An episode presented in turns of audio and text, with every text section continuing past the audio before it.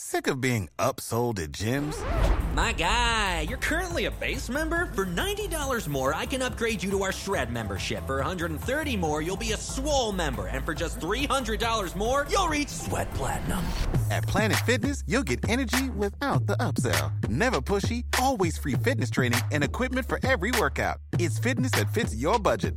Join Planet Fitness for just $1 down and $10 a month. Cancel anytime. Deal ends Friday, May 10th. See Home Club for details.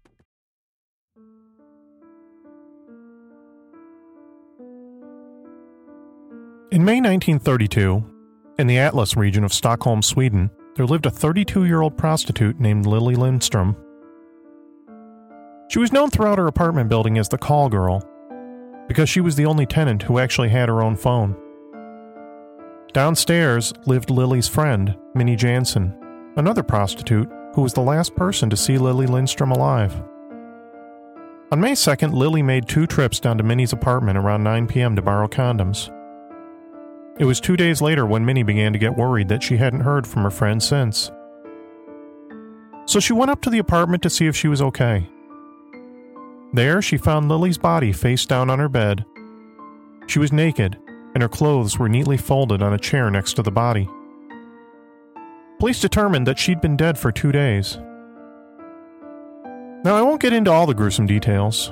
Just let it be said that it was clear that she'd had intercourse before death and if forensic science back then had been anything like it is today, there's a good chance the killer may have been caught because he left behind quite a bit of DNA. The official cause of Lily's death was blunt force trauma to the head. But that's not what makes her murder so memorable.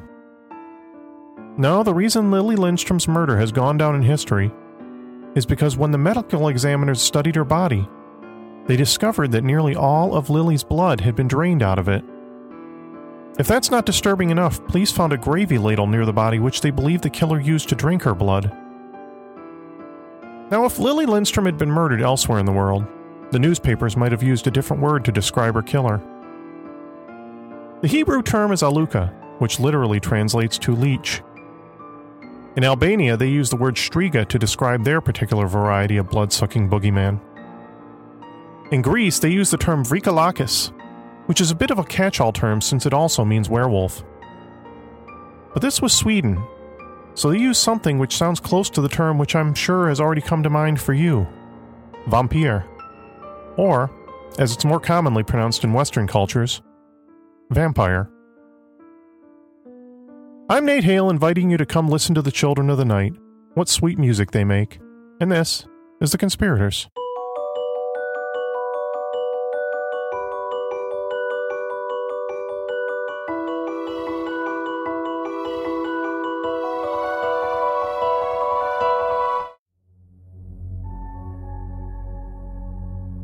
Alnwick Castle is in the English county of Northumberland. The Baron of Alnwick built the first parts of the castle back in 1096, following the Norman conquest of England. If you've ever seen any of the Harry Potter movies, then you've undoubtedly seen the castle before. The filmmakers used Alnwick Castle as the backdrop for Hogwarts in many scenes. But long before Hollywood ever used the castle as a school for fictional wizards, the castle had its own legend for something dark and mysterious. In the late 12th century, the respected medieval historian William of Newburgh wrote a history of Castle Alnwick, the Historia Rerum Anglicarum, in which he told the story of a man who caught his wife cheating on him. The husband was a rather wicked individual who had lived a thoroughly disreputable life. Contrary to what the old cliche says, apparently crime does pay, because the man committed enough of them to make himself very wealthy, wealthy enough to become the lord of the manor. Over time, the man began to hear rumors about his wife's indiscretions, and he decided to lie in wait to catch her in the act. He hid on the castle's roof while his wife was in bed with her lover in the bedroom below. But while the man paced angrily as he listened to the sounds of their lovemaking beneath his feet, part of the roof collapsed, and the man fell through, landing in a heap on the floor below. He was mortally injured in the fall. As he lay there dying, he was still so preoccupied with his wife's infidelity that he neglected to confess his sins to the priest that attended him before he died. As a result, the man became cursed, and after that night, he wasn't a man anymore. By night, the creature he had become would rise from the tunnels beneath the castle and wander the estate grounds looking for victims. He left behind a string of bodies, all with slashed throats and gaping wrists. And on those nights when the creature was unable to find any victims, he would head into town and kill with impunity. When plague struck the town, the townspeople didn't blame disease for all the deaths. Instead, they blamed the monster.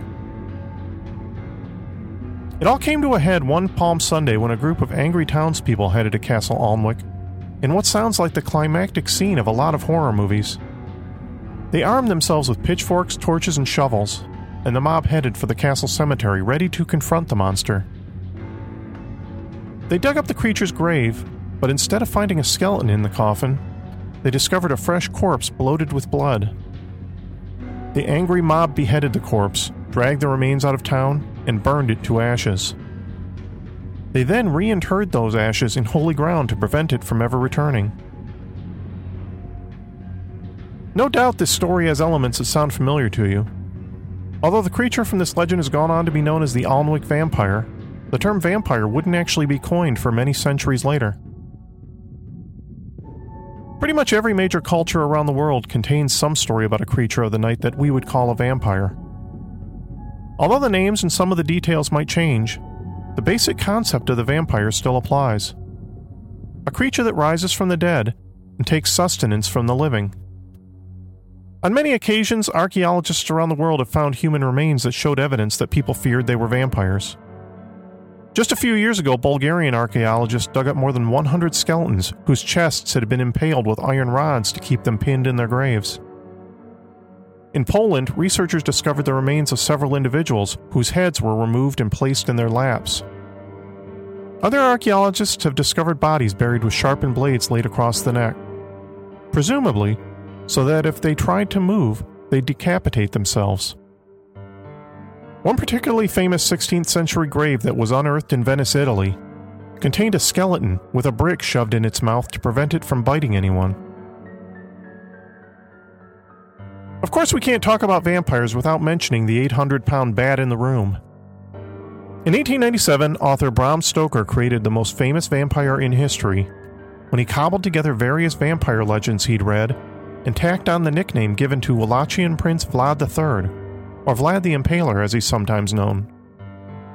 Vlad's father, Vlad II, was also known as Dracul, which means dragon.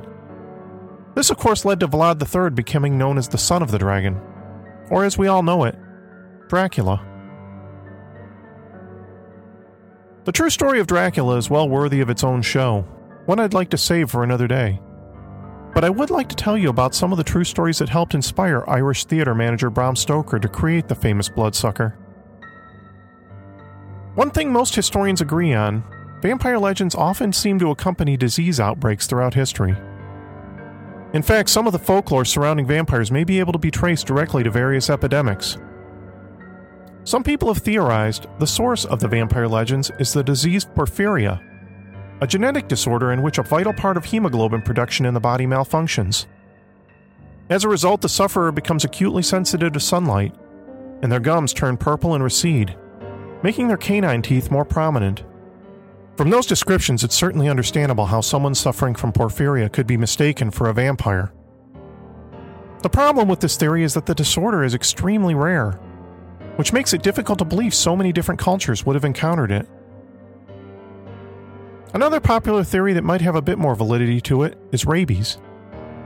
Rabies is much more common than porphyria, and the person unlucky enough to contract the disease would exhibit many vampire like symptoms. There's the aversion to sunlight, a sudden change in behavior accompanied by an insatiable thirst. And of course, animals that contract rabies are often known to bite in order to spread the disease further. One other possible source for the vampire legends is tuberculosis, or as it was more commonly known hundreds of years ago, consumption. During the 18th and 19th centuries, one in four children would fall prey to the disease. The very word consumption gives some clue to why some medical historians believe this may be where many vampire legends spring from. The term consumption comes from the way it appeared the patient was being consumed from within, as they turned pale and weak as they coughed up their own blood. During the late 1800s, much of New England was gripped by a mass vampire panic that seems to be largely born out of a tuberculosis outbreak that tore through the region. People were dying left and right, and with no clear understanding of bacterial infection, superstitious locals instead cast the blame for all the deaths on vampires. In 1817, Frederick Ransom of South Woodstock, Vermont, died of consumption on Valentine's Day at the age of 20. His father became so worried that the young man would rise from his grave and attack his family that he had the body exhumed, and then he burned the young man's heart on a blacksmith's forge.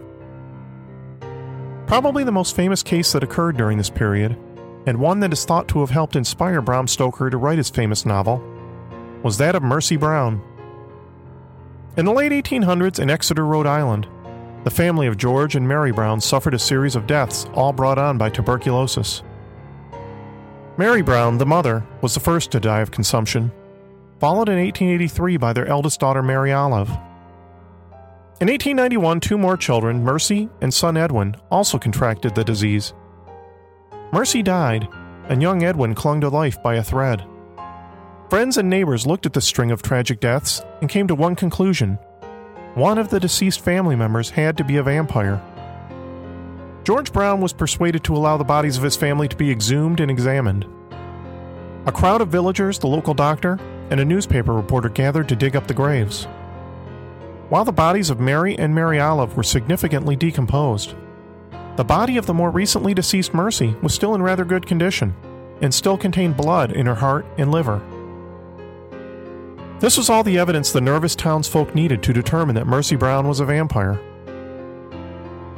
Realistically, her relative lack of decomposition was more likely due to the fact that she'd been buried in near freezing temperatures in an above ground crypt two months earlier. But logic tends to go straight out the window when mob mentality is involved. In order to save the life of young Edwin, the locals removed Mercy's heart from her body, burned it to ashes, and mixed those ashes with water, which was then given to Edwin to drink. But the potion didn't work, as you might imagine, and Edwin died anyway two months later. Although disease and a lack of medical knowledge is often cited as the source of many vampire legends, it isn't the only reason. Throughout history, there have been numerous murders that have occurred that contain many of the trappings of the vampire legends, particularly the drinking of blood. Lily Lindstrom and the Atlas Vampire was just one such gruesome true story. During the 1900s in the town of Cinkota, near Budapest, lived a man named Bela Kish.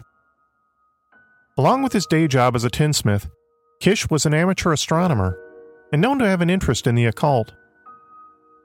Tall, blond, and handsome, Kish was known as something of a ladies' man. In 1912, when he was 35, he married a woman named Marie who was 15 years younger than him. The marriage didn't last long, or at least Marie didn't, because it wasn't long after they were wed that her eyes strayed to a suitor closer to her age, an artist named Paul Beccari. The pair disappeared shortly after the beginning of their affair. Kish told people that his wife and her lover had run off together to America, and no one bothered to question his story. Not long after, Kish began communicating with a string of other young women, many of whom came to visit him in Budapest. None of them appeared to stick around long, though. In 1914, Kish left to fight in World War I leaving the cottage he rented in the care of his elderly housekeeper. Only he never returned from war, and after a couple years, rumors began to circulate that Kish had been killed in action. In 1916, Kish's landlord decided that the rumors must be true, and his tenant wouldn't be returning. So he began to clean up the cottage to make room for new tenants. The landlord started with seven large metal barrels that Kish had left in the yard Kish's housekeeper told him that she believed her employer had been storing gasoline in them in anticipation of a fuel shortage during the war. The curious landlord decided to poke a hole in one to see for himself, and when he did, he was hit with the overwhelming stench of decay. Police arrived and opened each barrel up. Inside each of them, they found the body of a naked young woman preserved in wood alcohol. There was only one male victim, that of Paul Bakari, his wife's lover. Kish's wife's body was found in a different barrel. Many of the corpses had ropes strung around their necks. Several of them had dual puncture marks in their throats, and they had been drained of blood. This would lead the newspapers to dub Bela Kish the Vampire of Cinkota. Police investigated and managed to track Kish to a Serbian hospital in the Carpathian Mountains, where he allegedly contracted typhoid. By sheer coincidence, the Carpathian Mountains also happened to be the home to the castle often cited as Castle Dracula, but I digress. When police went to the hospital, they realized that Kish had switched places with another patient and given them the slip. For many years after, no one knew where Kish went. In 1932, a New York City police detective claimed to have spotted Kish strolling out of the subway at Times Square. But the subway platform was so crowded that Bela Kish managed to vanish in the crowd. The last reported sighting of Kish was in 1936, when someone else thought they saw the serial killer working as a janitor in the city. Vampires have gone through something of a cultural shift in the modern era. Whereas for many years they had a certain old fashioned gothic allure the flowing capes, the florid language, the ancient castles. At some point, vampires changed with the times and became modernized. There are very real subcultures of people today who identify themselves as vampires, and are even known to drink blood, although this particular subculture isn't known to murder anyone. There are some who claim to be psychic vampires who feed off other people's life force Pop culture has graduated from very Victorian tales like Dracula to the more modern vampires found in shows like Buffy the Vampire Slayer and the Twilight books and movies. One very real vampire incident that may have sprung directly out of our pop culture fascination with vampires occurred in the Gorbals district of Glasgow, Scotland in 1954. Gorbals is a working class neighborhood that happens to contain a massive necropolis a literal city of the dead that houses more than 250,000 of Glasgow's former citizens. This is as old school a cemetery as they come. With its elaborate stone crypts and monuments, it's every bit what you'd think of when you imagine a horror movie cemetery. On September 23, 1954, Constable Alex Deeprose responded to a call about a disturbance in the necropolis. This wasn't the first time Constable Deeprose had been called out to the old cemetery but it would prove to be the most unusual. In most cases, he just had to chase off vandals causing mischief, or young lovers making out in the shadows of the mausoleum. But the constable didn't find vandals when he arrived that evening. Instead, he found more than 200 of the local children ranging in age from 5 to 14, armed with sharpened stakes, knives, shovels, clubs, and anything else they could use as a weapon. Many of them had brought their dogs with them, they did all this to help them in the search for the vampire they believed lived inside the cemetery. The children told Constable Deeprose that they were after the fiend that had murdered two children recently. A vampire that tore out their throats with its iron teeth. The constable was understandably perplexed. If two children had been murdered anywhere in the area, he would have known about it. The constable managed to send all the children home that night, but by the next night, even more of them were back and again the following evening after that. The bizarre panic that overtook the children appeared to have begun in the playgrounds of the local schools. Rumors spread telephone style from child to child about the deadly vampire with the mouth full of iron fangs. But the local parents and teachers were at a loss why this particular rumor began to spread in the first place. Eventually, as often happens in times of hysteria, a scapegoat was found, namely American horror comics. 1954 and 1955 were transformative years for the comics industry. In America, noted psychiatrist Fredric Wertham published his book, The Seduction of the Innocent, where he laid the blame for juvenile delinquency and pretty much every other societal problem he saw in young people firmly at the feet of comic books that were corrupting young minds. According to Wertham, the crime and horror comics published by EC Comics were particularly to blame, an idea that traveled across the pond to the United Kingdom. In 1955, members of Parliament became so convinced that horror comics were to blame for the Gorbals vampire panic, they passed the Children's and Young Persons Harmful Publications Act that prohibited the sale of horror comics or other types of medium that were deemed harmful to children. But some free speech advocates were quick to point out that none of the stories in horror comics at that time featured a child eating vampire with iron teeth. Instead, they were able to cite several examples of local folklore that detailed just such a creature. The vampire even had a name Jenny. Jenny with the Iron Teeth was the subject of an ancient Scottish poem, which mothers would tell their children to scare them at bedtime. Another such story that was commonly being passed around was the urban legend of the Iron Man. No, not Tony Stark, but a boogeyman who lurked in the cemetery waiting to spring out on unsuspecting passersby. It seems somehow the stories of the Iron Man and Jenny with the Iron Teeth became merged together into the vampire all the children were hunting for. Hey guys, it is Ryan. I'm not sure if you know this about me, but I'm a bit of a fun fanatic when I can. I like to work, but I like fun too. It's a thing. And now the truth is out there. I can tell you about my favorite place to have fun Chumba Casino. They have hundreds of social casino style games to choose from, with new games released each week. You can play for free anytime, anywhere and each day brings a new chance to collect daily bonuses. So join me in the fun. Sign up now at ChumbaCasino.com. No purchase necessary. VGW. Void were prohibited by law. See terms and conditions. 18 plus. The story of the Gorbals vampire wasn't the only tale of modern day vampires to come out of the United Kingdom. Just a few years later, another vampire panic occurred on an even larger scale. One night in 1963, a couple was walking home down Swains Lane, past the north gates of London's Highgate Cemetery when they came face to face with a tall, dark figure behind the railings. This would have been disturbing enough on its own, but according to the couple, the figure was levitating several inches off the ground. It had pale skin and piercing, hypnotic red eyes. For a moment, the couple stood transfixed, unable to move. Then the spell broke, and they both ran for their lives all the way home. Other sightings of the mysterious figure would happen over the next few years. One man claimed to see the creature sliding down the cemetery wall, spreading out like molasses, as he described it. Like the cemetery in Gorbals, Highgate is another ancient Gothic necropolis full of ornate stone monuments that would be the perfect place for a vampire to reside.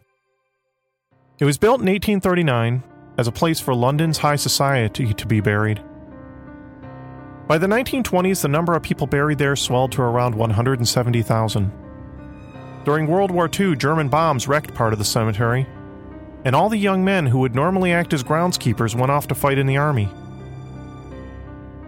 As a result, the cemetery was left to crumble and decay, something which only managed to amp up the creepiness factor of the place. In fact, in a bit of life imitating art, Hammer Films did actually use Highgate Cemetery to film scenes from one of their Dracula movies there during the late 1960s and the story of the Highgate vampire would inspire them to make their own modern day vampire movie, Dracula AD 1972. As more and more reports began arising about the mysterious figure in black, as well as other stories of satanic rituals being performed on the cemetery grounds, a group known as the British Occult Society began to take an interest. One of the group's members, a young man named David Farrant, decided to conduct his own investigation. He camped out in the cemetery on a chilly December night in 1968. That night, he claimed to encounter a tall gray figure with glowing red eyes that seemed to stare directly into his soul. The local newspaper, the Hampstead and Highgate Express, became interested in the story, particularly the reports of Satanists performing black magic rituals and animal sacrifices throughout the area. Just a couple months earlier, on Halloween 1968, some unknown person or persons desecrated a grave in nearby Tottenham Park Cemetery. Whoever it was arranged flowers they'd picked up from other graves and encircled one grave in particular. Then they dug up the coffin and drove an iron stake in the form of a cross directly through the coffin lid and into the breast of the corpse. In a letter to the newspaper, Farrant told a story about his own encounter with the entity asking if anyone else had seen anything similar. Hundreds of people replied, each with their own scary stories that occurred in and around Highgate Cemetery.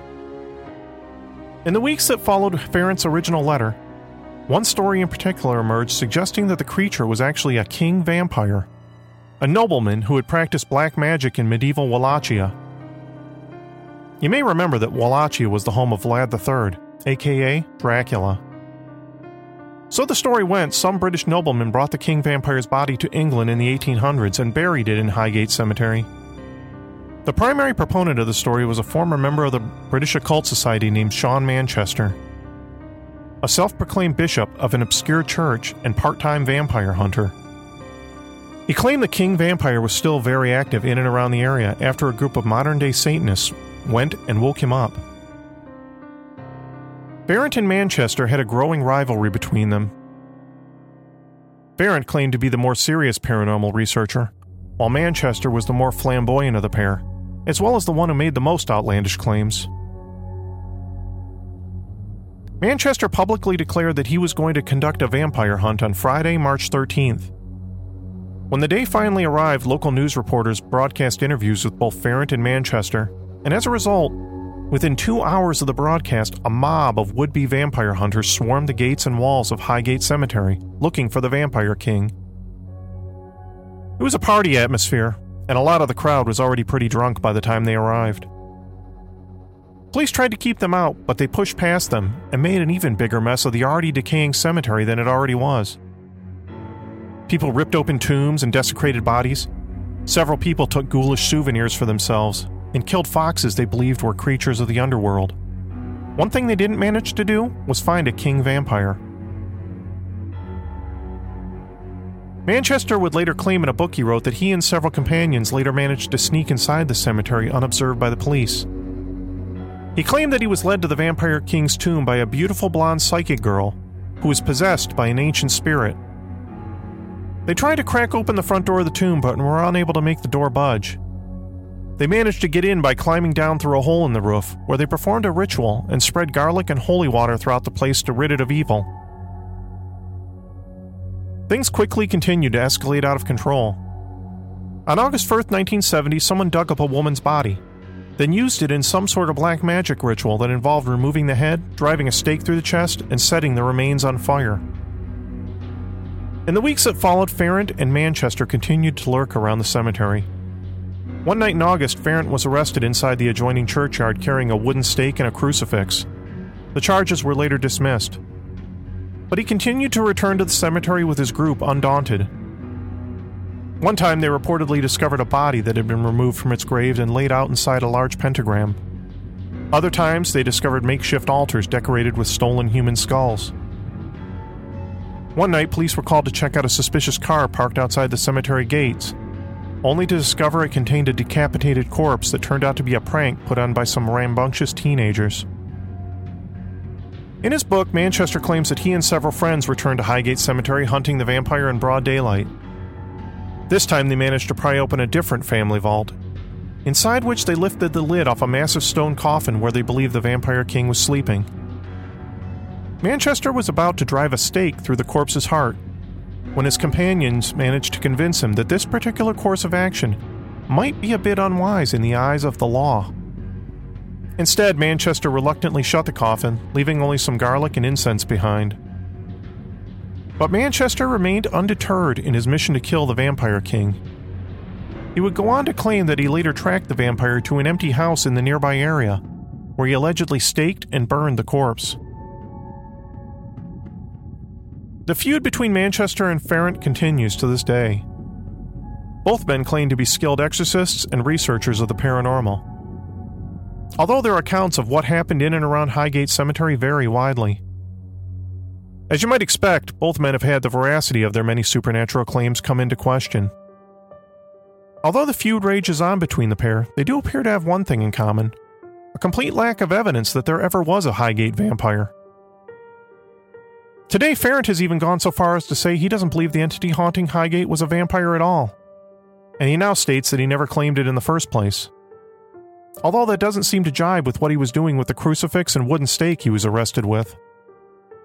In the 1980s, a local group formed to repair and restore Highgate Cemetery to its former glory. The cemetery is open to paid public tours today. It's easy to see why people might think they see ghostly apparitions throughout the cemetery. You can easily chalk up all the weird sightings to tricks of light and shadow, coupled with some overactive imaginations. One problem that happens when you retell history is it's often difficult to separate fact from myth. Back in 1922, around Coventry Street in London's West End, three men were attacked on the same day by an unknown assailant who left gaping puncture wounds in their throats. All three men were treated at Charing Cross Hospital, and all three men gave eerily similar stories about what had happened. Despite a police investigation, no one was ever caught, at least not officially. There is one story that claims a group of citizens banded together and managed to catch and kill the vampire that attacked the three men. Afterwards, they decided to bury the creature's body on consecrated ground. According to this particular tale, the place they chose to bury the creature was Highgate Cemetery.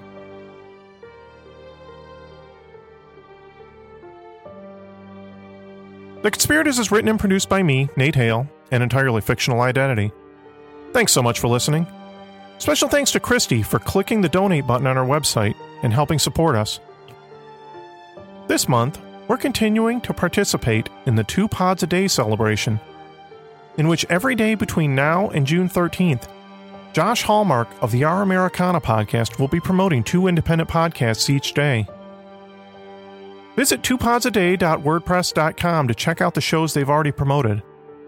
Thanks again for all your support. I encourage you to subscribe and rate us on iTunes. I'd love to read your reviews and get your feedback.